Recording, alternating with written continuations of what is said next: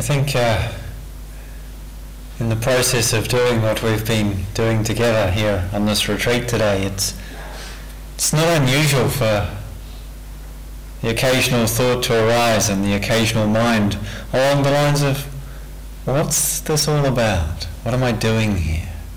And sometimes it's a sense of a genuine curiosity and wondering, what am I doing here? And other times it's more a sense of, what am I doing here? What on earth has led me to place myself in this circumstance, in this situation? And so I'd like to speak a little bit about what we are doing here, and there are many ways one could one could do that. But one way we could, I think, very usefully understand the process of the practice that we're engaged in as would be to understand it as the practice of not escaping, or the practice of no escape. When we come on a retreat, it's like we come to what might seem on arrival a rather idyllic place, perhaps an island paradise in our crazy materialistic world. And it's rather attractive and uh, things are simple and yet, for the most part, elegant and the grounds are rather delightful, we might think how nice to have arrived at such a place. And yet it sometimes doesn't take that long before we start to look around and it's like, yeah, it's an island, but what comes to mind is, you know, the story of Papillon and Devil's Island, or we think of Alcatraz Island, we think of, you know, somewhere we were imprisoned, and the sense of an island, of somehow a removed, boundaried place, rather than being something to which we have escaped might easily start to feel like something from which we wish to escape.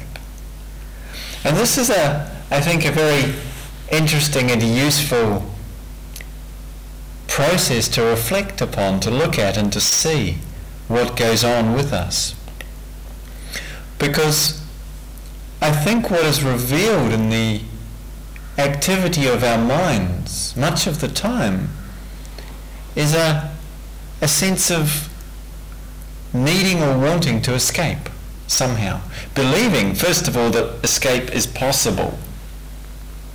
And yet we don't even consider that. It's like just this idea that the way things are is something that isn't maybe how it should be. And somehow I have to get out of here to somewhere else. That sense of moving away from. And how much of our life, we might usefully ask, how much of our life is an attempt to escape from something? Usually some other part of our life. It's like we come, hmm, not quite yet to the end, but heading that way towards the end of the first day of the retreat. And there's sometimes a sense of, you know, the, the reality sinks in. It's like, wow, this is quite challenging. It sounded really attractive in the brochure. Even when they described it at the beginning, it seemed like this would be really quite pleasurable most of the time, and you know, I'd really enjoy being here. In fact, they didn't do anything too much to dissuade me from that um, that idea at the beginning, and and the the idea of the rom- you know the romantic image we have of a retreat if we've never done one of oh how lovely and sort of the idea of bliss and flower petals and whatever. Or if we have done them before the romantic memory of the previous ones which somehow doesn't quite seem to have left us with the full picture of what it's like. There's a sense of oh dear oh dear how many more days am I here? How much longer is this going to go on? And in that there's this often not quite fully articulated but underlying sense of, let me out of here. I want out. This is not what I signed up for. Now, of course, that's not going on all the time. But there can be an element of that that runs through the experience of being on retreat. And as a, a simple guideline, and I would say this is pretty reliable, anything that happens or arises in your mind here is something that happens or arises in your mind in other places too. So if there's a sense here of, oh, maybe I'd really like to get out of here, that's something that goes on in other places in your life. And I don't imagine this is some startling, unfamiliar piece of news to most of you. We, we're probably aware of this to a certain degree. And to look at, to reflect on this tendency to escape in our lives. What that looks like, how we seek for distraction, how we seek for entertainment, how we look to try and get comfortable. And why do we want to get comfortable? Often it's not just because we think it's going to feel better, but because when we're comfortable, we can start to kind of go into that soft, cozy, snoozy, dull place of sleepiness. Or just, hmm, kind of pleasant, like that moment before one goes off to sleep. There's a certain attraction to that condition. Or alternately, we're looking for excitement, stimulation, a sense of being really revved up. And yet, the experience doesn't necessarily present us with those two options of either some comfortable, cozy place to snooze or lots of entertaining, stimulating excitement, and certainly doesn't present them in the uh, order and proportion that we might wish. Sometimes we have them, sometimes they're available, sometimes they're not. And so this, of course, is also what goes on in the context of being on retreat. As we go through the sitting and the walking, as the periods of yoga and the times of other activities flow from one into another, we begin to notice this. Seeing this strong urge in the mind to generate fantasy, to get involved with planning, to start thinking about the past. What's that about? It's not a random event.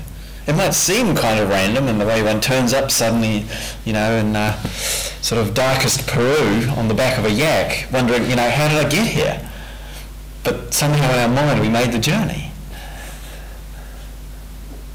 It's not a random event, however.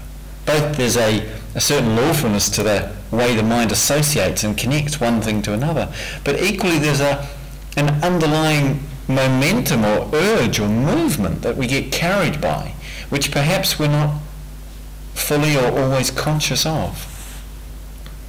And likewise, when we get into the thinking, the analysing, you know, and figuring out something, getting getting busy with something to do, because although it's not particularly unpleasant or difficult what we're being asked to do, it just isn't quite stimulating or exciting enough, and the mind's looking for that. I used to sometimes find myself on retreat calculating how many minutes of meditation practice there were still to be done on the retreat. You know, adding them all up. And then if I was really ambitious, I'd start to try and do it for seconds. And that probably goes beyond my mental mass capacity. And then I would start tracking back and seeing, well, how many have I done so far my last retreat or my last year or years or decades of practice? And it's like, wow. You know, at some point I'd come up with some great big number and feel really good. Then, huh? What was all that about? It's like the mind trying to entertain or stimulate or excite itself is another expression of that movement to escape from just the simple experience of this, whatever it might be, this experience right now. Or we see ourselves interested in reading and, you know, it's remarkable how many times one can read the schedule. And it doesn't change. It's the same as the last time I read it, but I still want to read it and check that it's still the same. And it's really interesting when I read it every time, despite the fact that actually, if you showed it to one of your friends, they'd say, that doesn't look like such an interesting thing to read. But they haven't been on retreat. If they're on retreat, they would know this is interesting. and we, it's like this seeking for something that we can escape out of our experience into. And we can even practice the meditation itself in a really wholehearted and committed way where we're really dedicated to not looking at the schedule more than once or twice a day, to not getting lost in our stories, our analysing or our fantasies and projections, but because we want to get really still and quiet and calm. Because when I'm really still and quiet and calm, that will be my escape then I will no longer have to experience this that I call my life, my mind, my heart, my body, and the conditions that impinge upon them, moment after moment after moment after moment.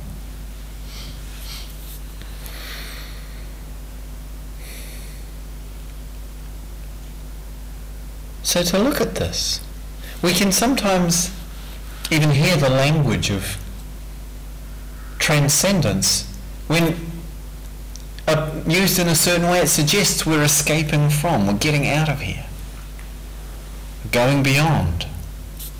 And there are ways in which that kind of language can be used that's appropriate and skillful. And there are ways in which that kind of language can be used to reinforce a sense that somehow the point of all of this is to get out of here. And yet it's not. The point of all of this is not to get out of here. The point of all this is to get into here. Because actually most of the time we're so busy trying to get out of here, we haven't actually fully experienced what it is to be here. To really inhabit, to really enter, to really abide in our life. And we don't actually know what that's like.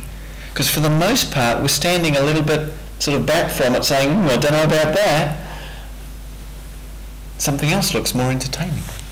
Something else looks like it's going to provide us what we're looking for.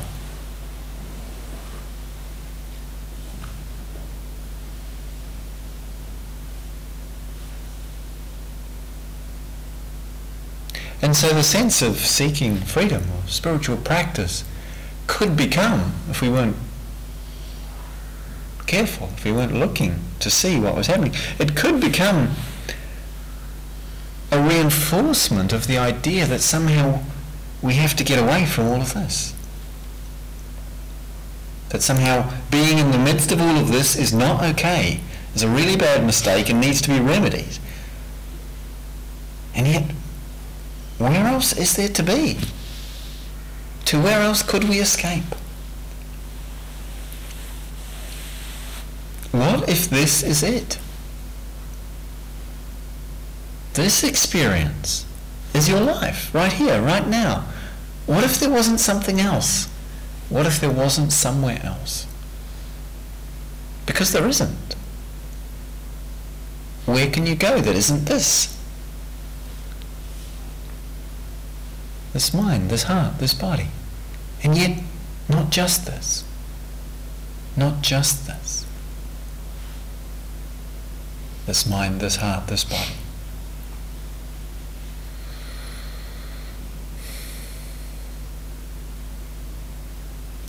To seek to escape from one situation or circumstance or experience or thing or condition, to seek to escape from one thing by pursuing another or trying to obtain another or arrive in another is a process that never ends. This was one of the key understandings that the Buddha came to in the beginning of his spiritual journey. And he said to himself, having realized that there was something a little strange about seeking to get away from one thing by pursuing another thing that was very much the same, he said, seeing this, why should I? Being born and subject to aging and death, should I pursue other things which are also born and subject to aging and death? Recognizing that if one seeks an escape or a release or freedom in the midst of this, or freedom from this, it cannot be provided by something else, which is subject to the very same conditions and circumstances.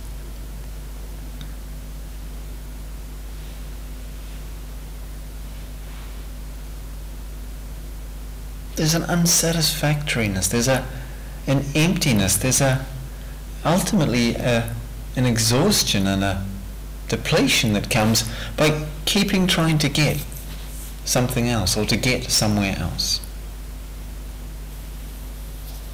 And if we see that this is what's going on, we perhaps begin to understand some of the way in which we can feel profoundly unnourished in our hearts. Because our hearts are nourished by connecting, by abiding, by touching and being touched. And this is something we can't really do when we're busy trying to get away from where we are. It's not possible for us when we're jumping out of our experience moment after moment. And we see the mind, how it jumps, how it moves, how it reacts. This is what becomes unavoidably clear as we practice. Whatever form we're practicing, and if we're looking, if we're interested, we can't help but begin to see this. And when we're not conscious, when we're not awake, when we're not really present to that process, life simply becomes a series of unconscious escape reactions.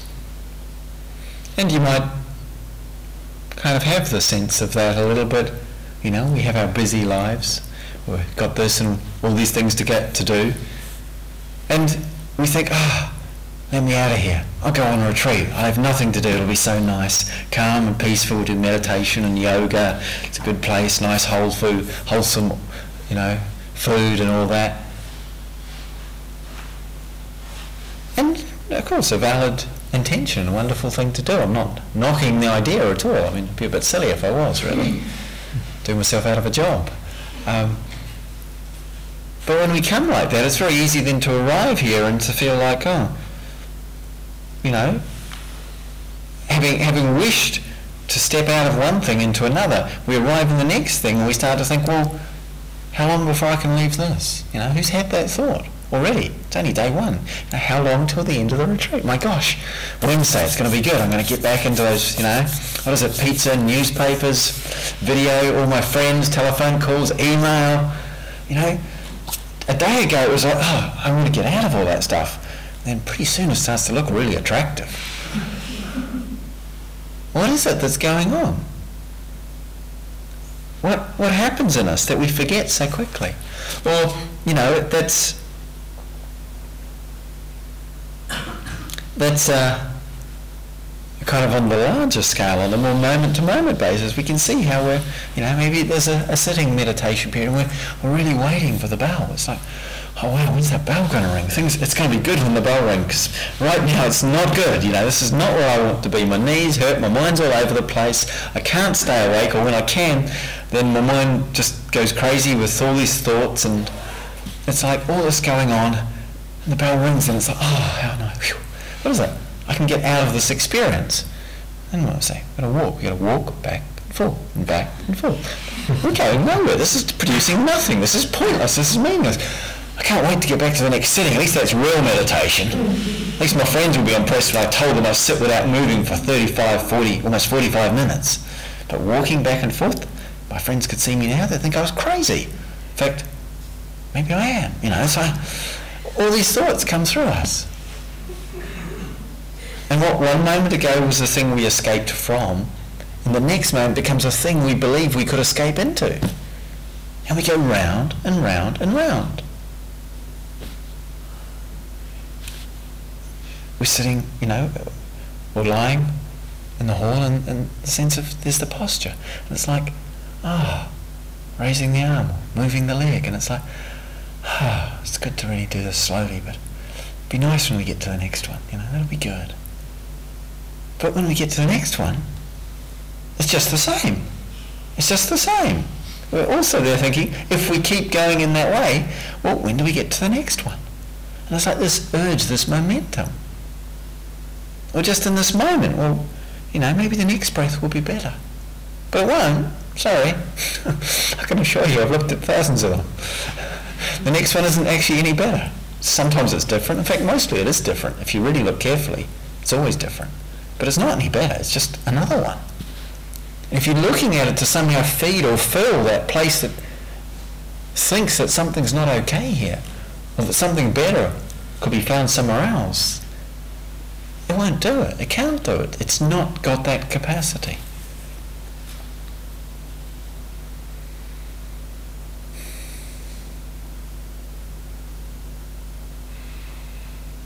So can we face that moment? Can we face that experience where we see the urge to pull away from, to step out of, to disconnect from where we are and go off in search of something better? To begin with, we mostly notice it after it's happened. It's kind of, like, oh, look what happened. When that's happened, not at all to judge or blame oneself, to be able to really see, oh, this is what happens. Of course, this is what happens. If we've let our mind do this for however many years or decades, it's going to keep doing it. It's not just going to stop because we suddenly decided it's not a good idea. Because actually we've recognized that it's deeply painful to be caught in that cyclic process. but to notice it and to see, oh, I don't actually need to buy into the idea that says this is a good idea to keep doing this. I don't need to give support to that momentum, to that urge that says, get me out of here. I can actually give support to the possibility of staying present, of reconnecting, of becoming more and more established in the experience that's here. Even though at times it's not as entertaining or exciting or flattering or comfortable as I might wish. That shift is important. It's like where we stop seeking just entertainment or stimulation and start becoming interested in understanding what is happening. Because this is our life that's running through, like sand running through our very fingers. So far as we just keep jumping, running, moving, and always shifting away from really meeting our life, our experience, as it is right now, right here. It's like our life runs through our fingers. People often report on retreats that it, it feels like a lot longer day. It's not because it's a really long day, you know, like because it's that kind of long day. Part of what makes a day longer is we're actually awake for more moments. And even though you might think that it seemed like not that many of those moments one was awake for, quite likely it was considerably more than usually the case. But because we're paying attention, we equally notice what a significant proportion of the moments we're just not here, out to lunch. So recognizing that, but to not to not to judge or not to at all be hard or harsh on yourself for seeing that. Actually, it's good news that you can see it. That we have the capacity to recognize this process and come to understand what's driving it. That capacity, that we have that capacity, is good news and is what enables it to transform, is what enables the sense of entanglement with and the, the bondage of always feeling we have to escape from to be released.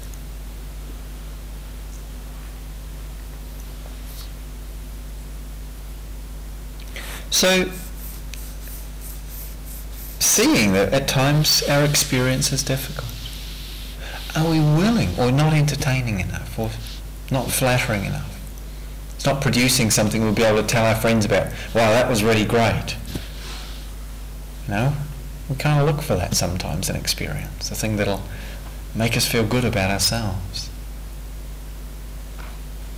And yet it never really quite works because it never lasts when we do that. Sometimes there's difficult emotions, difficult thoughts, sometimes physical discomfort or pain arises. When we come back to the breath, to be aware that one could do that as an escape from. And that's not the suggestion. It's like notice where you are, let yourself touch it and be touched by the experience. And then reconnect with the breath. It's not like you're pushing something away in order to get present again, in order to be here, in order to be with the breath, or in order to be in the body and in touch with it as you are practicing the yoga or in the walking meditation. You're not pushing something else away. You're recognizing where you are letting yourself meet that experience, and then seeing from that place of meeting, it's possible to stay connected through turning towards the breath, turning towards the experience of the body in this moment, as revealed in the breathing, but equally through other experiences. Coming into that, as we do, again and again, we begin to strengthen the capacity to be present and connected, to not be pulled out again and again, to be uprooted, as it were, from our life. And as we settle more, as we connect more, it's like we begin to actually root into the experience, begin to deepen a sense of connection and a sense of solidity or substantiality in the experience of simply this moment, of what's here right now. The things that occur keep changing, keep moving, don't actually do it for us, aren't really in the end all that different from each other. In terms of their capacity to give us lasting satisfaction or to provide us some kind of secure escape or desert island refuge. Not desert island, uh, paradise island refuge that we might imagine. They're not that different in a certain way. This process of coming back in, of non-escape, of coming back, of seeing where we have the urge to escape and coming back. It's like we begin to root into our experience. Because if we're constantly trying to escape, it's exhausting. There's no rest in it. There's no peace. There's no ease. There's no joy. And there's no end. There's no end in it. If we could get away from anything, if we could get away from our experience, we would have done it by now. We would have perfected the means. We'd be really good at it. But mostly, actually, we're not able to do that. And although it can seem like maybe we can, because sometimes we are able to adjust our circumstance, we can move away from things. Sure, it's too cold, I can put on a shawl. It's too hot, I can take off my sweater, jumper. I always get confused about which country I'm in, referring to that. In New Zealand it's called a jersey, just in case you're wondering, which is where I come from. Uh, but uh, here it's a jumper, isn't it? Yeah, okay, so I can take off my jumper. Um, and sure, you get the adjustment, or we can turn up the heating, or turn down the heating, or open the window, or close the window, or open the curtains. All these things that we can adjust. We can adjust our posture, move my knee, change the cushion up a bit, down a bit. Sure, there's a place for doing that sometimes. But, or, you know, go to some other place. But although we can sometimes escape our circumstance. There are some circumstances we can't escape. And perhaps the most significant of those is our mind. We may escape what's going on around us, but the habit of our mind we can't escape from because it's what's taking us into that process of escaping. We can't escape from our mind. What would it be that escaped from our mind? It's our mind trying to do it. You know, it's not going to work. It's pretty clear. So we look at the nature of what's going on in the mind to see, to understand it.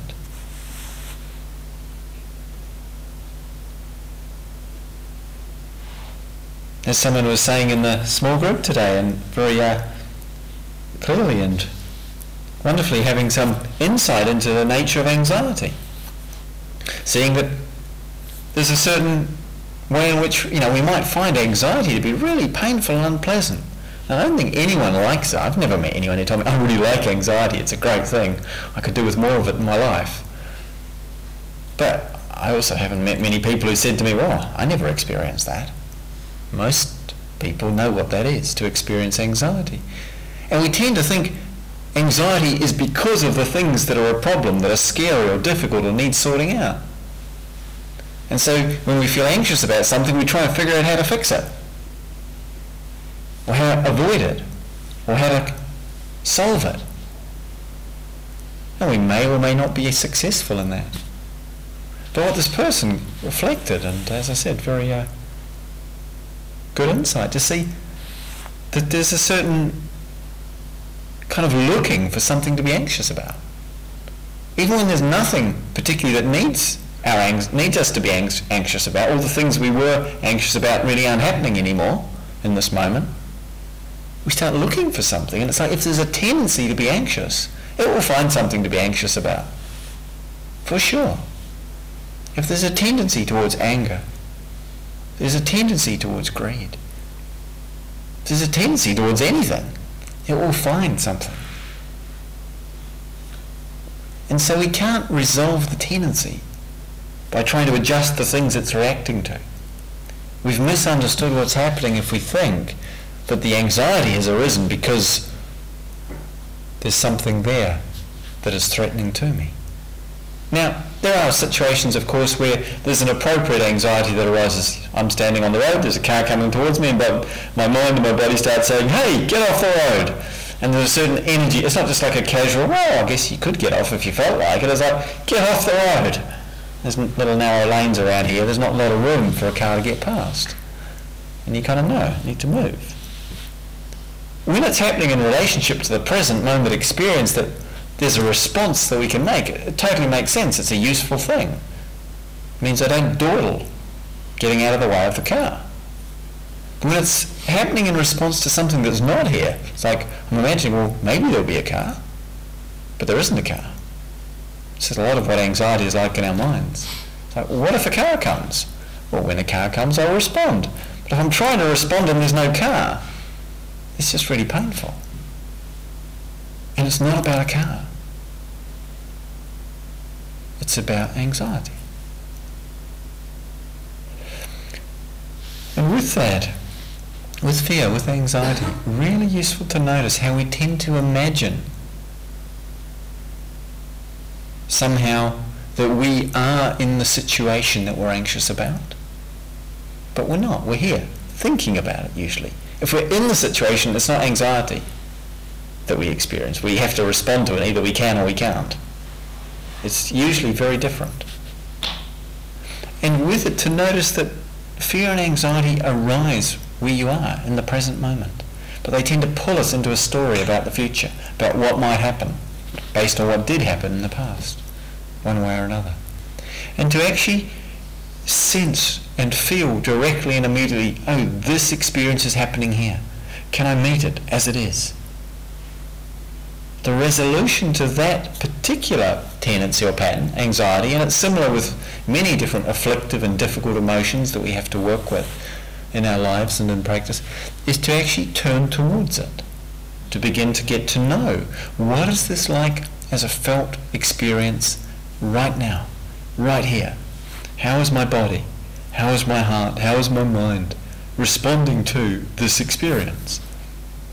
or you might notice it's tight or it's hard or it's sort of butterflies or whatever it is. But when it's here, we can be with it. When it's immediate, we can actually respond to it.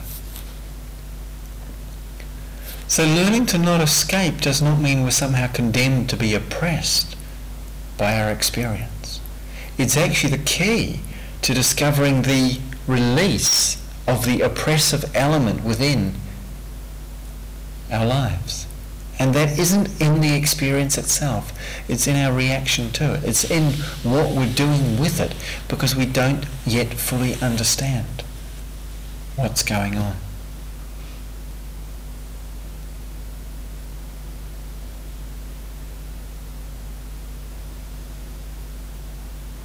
We are incredibly sensitive beings. We are very easily impacted, impinged upon in so many different ways. Now, easy one to see is, you know, the range of temperature in which we feel comfortable is really quite small, given that I think as cold as it can get is about minus 270 degrees Celsius. And as hot as it gets, well, I haven't found the top end, but it's hundreds and thousands of degrees Celsius. And we are kind of comfortable between about, I don't know, 18 and 23. Is that it? You know, I'm not talking about the air temperature, I'm talking about the temperature we feel around us. And of course our core body temperature needs to stay pretty close to 36, you know. Half a degree either way we can go, and a bit more than that, we're starting to feel unwell. And that core body temperature, like we're incredibly sensitive. Or just, you know, we're sitting here and we, we, we feel our bodies. We feel our hearts. We can be touched by so many things. This is part of what it means to be human. We cannot escape from this. The escape that happens is a numbing and a dulling and a disconnecting. And it's more deeply and profoundly painful than the discomfort of having our sensitivity impinged upon. So part of what happens here is we start to become more sensitive. We're starting to tune in to our experience more directly. By not escaping it, we're actually beginning to rinse the, the incrustations off the organ of our sensitivity, which is consciousness. It's not just the sense equipment that registers stimulation like eyes and ears and nose and tongue and body. But it's the consciousness that receives the impression that for the most part is being bombarded by so much at such a high level of intensity that it just kind of, in self-defense, desensitizes. And so here it's really simple. It's quite slow. There's not hopefully too much going on.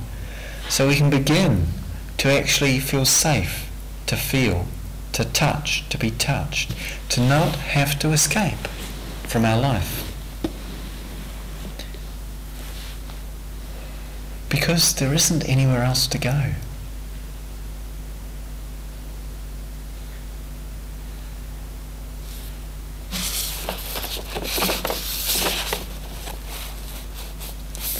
So are we willing to stay steady for perhaps just a few moments on occasion with the conditions that aren't easy for us, with the body that maybe isn't comfortable, not saying that one has to endure beyond what feels useful, but nonetheless not just pulling away, because it's easier to pull away at one level than to stay steady with an itch or a tickle.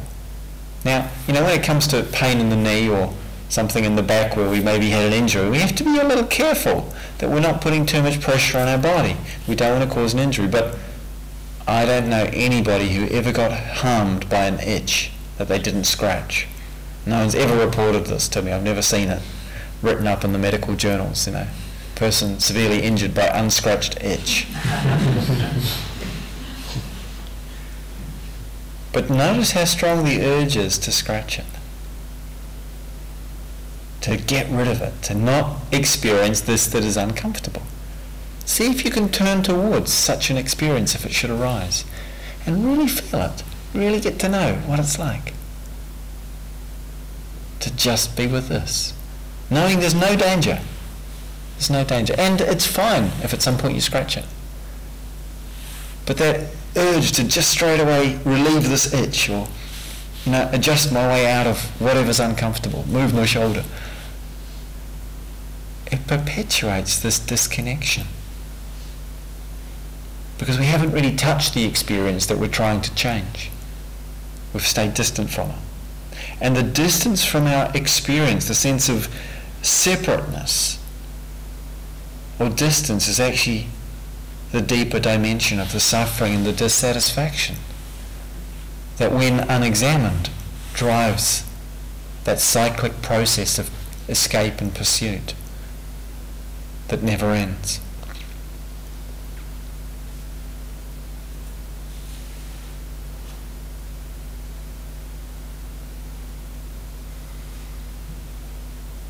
So to be with our experience, to open to what is happening.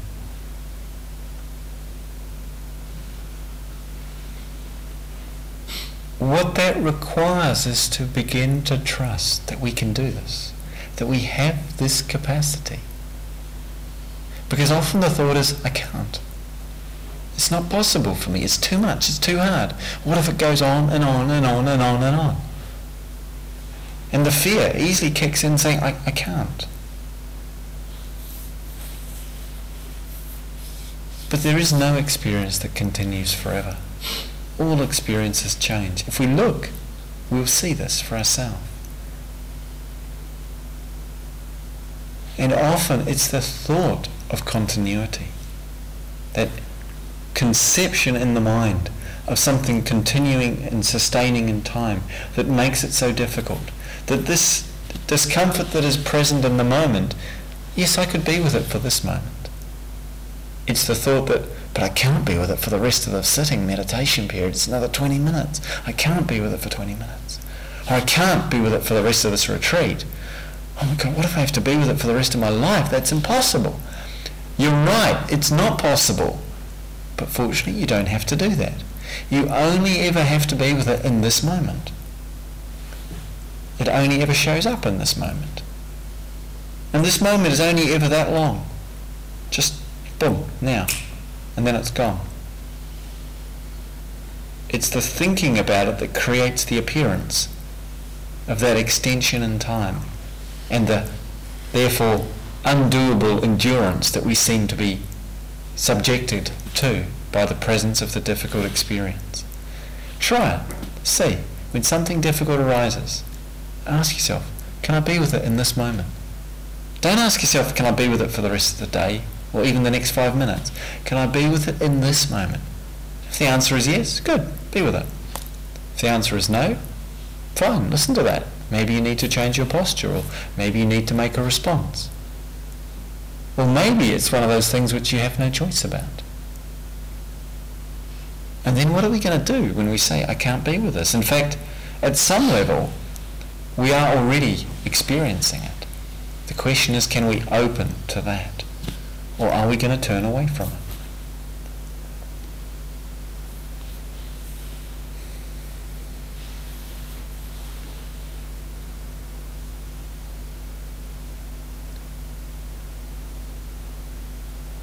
As we begin to practice not withdrawing, not turning away, not disconnecting from our experience.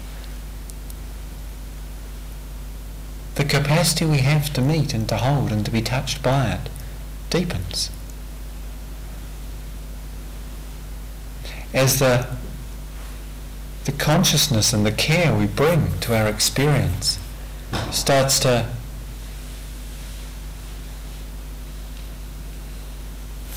it's like it starts to become moistened by our attention. It's like the the territory of our life, of our heart, of our being becomes arid, becomes dry, becomes dense and compacted because we haven't really been cultivating it. Been running around on top of it, but we haven't really been in there. And like this time of year, as perhaps for someone's mind turns to gardening. It's like it's a very direct and simple metaphor there. What allows things to grow is that there's space, that there's moisture, that the, the earth is broken up, that there's some moisture added to it and some warmth. What is that for us? It's a sense of the warmth. It's, it's the quality of caring that we bring. That we, that we genuinely have an interest in the well-being of our life. And this is not something you have to manufacture. It's, it's there for you. You wouldn't be here otherwise. And the, and the coming back again and again into the experience. It's like that brings the moisture. And it allows the soil to become aerated. So we start to get to know what's in here. It's like we're turning it over. Rather than trying to sort of damp it down with something heavy.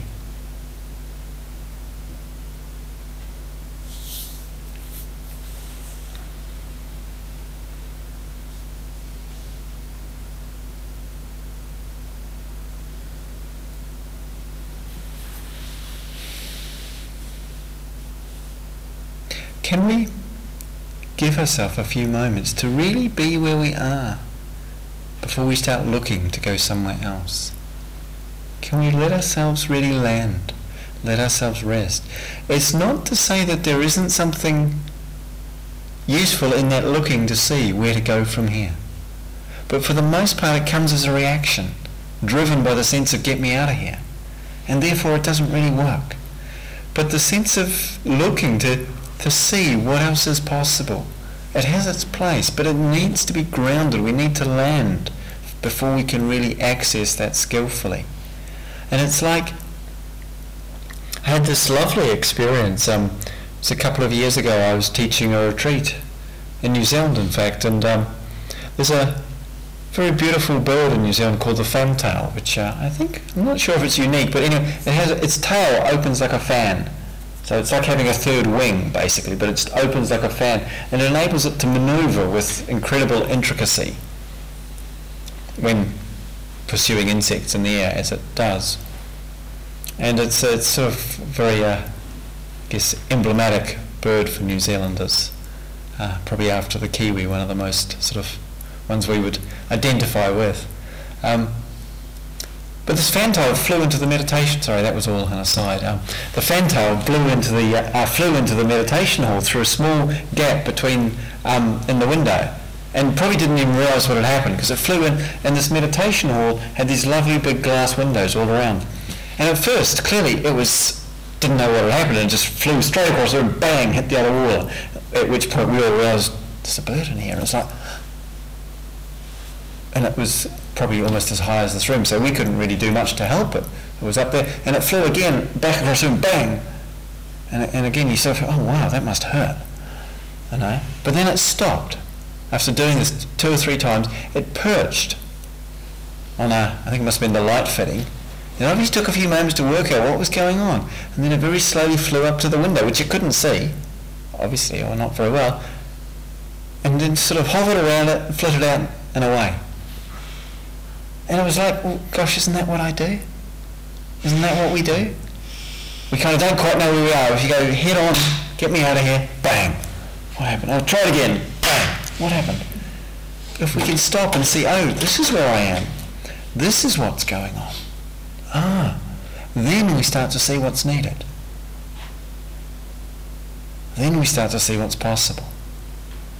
And it's like it seems like we're surrounded by and perhaps caught up in this apparent entanglement with experience that we seek for some resolution or some transformation, or perhaps we might talk of transcendence, if we understand what that might mean. That it's not about leaving or departing or disconnecting, but it's about seeing that there's not, there's all this and not just this. It's like someone, you know, said to you, well, so was the meditation hall empty today at the Dharma talk? You know, most people would look around and say, well, actually, seem pretty full to me, a lot of spaces. And it's true. In fact, some people, you know, find themselves in the hall and it's a sense of, God, you know, it's sort of like we're a crowd. There's no space in here for me. Or the dining room at lunchtime. It's sort of all these people in there. At least they're not talking, but, you know, it'd be really noisy if they were talking. But still, it feels kind of crowded. But we don't notice that if we look in this room, if we look up, actually three quarters of the room is completely empty. But it's not what we focus on. In order to see what's here, we have to let ourselves arrive here. Really connect and learn to not be so carried by our reactions to what's here, carried into trying to escape one thing or pursue another. And from that place, as we begin to establish that foundation, that connection, we can start to look, we can start to see,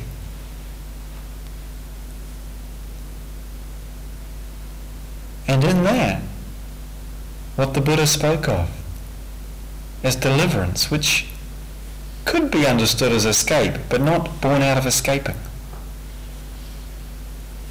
A deliverance in which the unsatisfactoriness, in which the sense of being bound by experience can be transformed, in which the sense of being limited by or confined by our life can actually unfold, can open up into understanding the boundlessness of life and participating in that boundlessness from a place of care and interest, from a place of respecting the preciousness of what it means to be alive.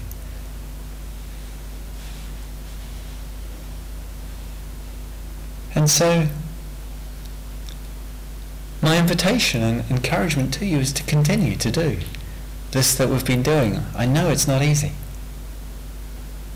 even when one done, has done it a lot, it's still not easy sometimes. But it, it's actually really precious and powerful and important.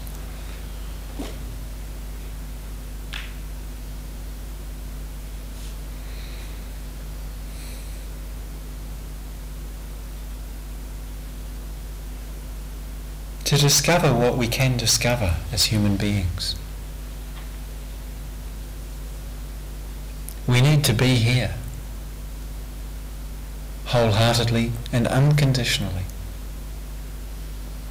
And in being here, we can come to understand what it is to be.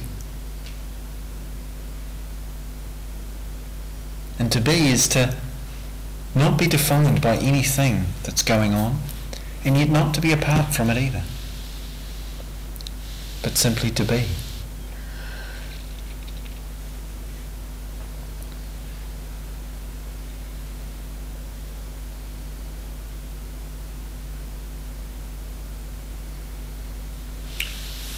So let's just sit quietly for a few moments, please.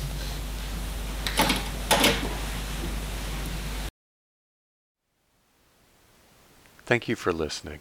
To learn how you can support the teachers and Dharma Seed, please visit dharmaseed.org slash donate.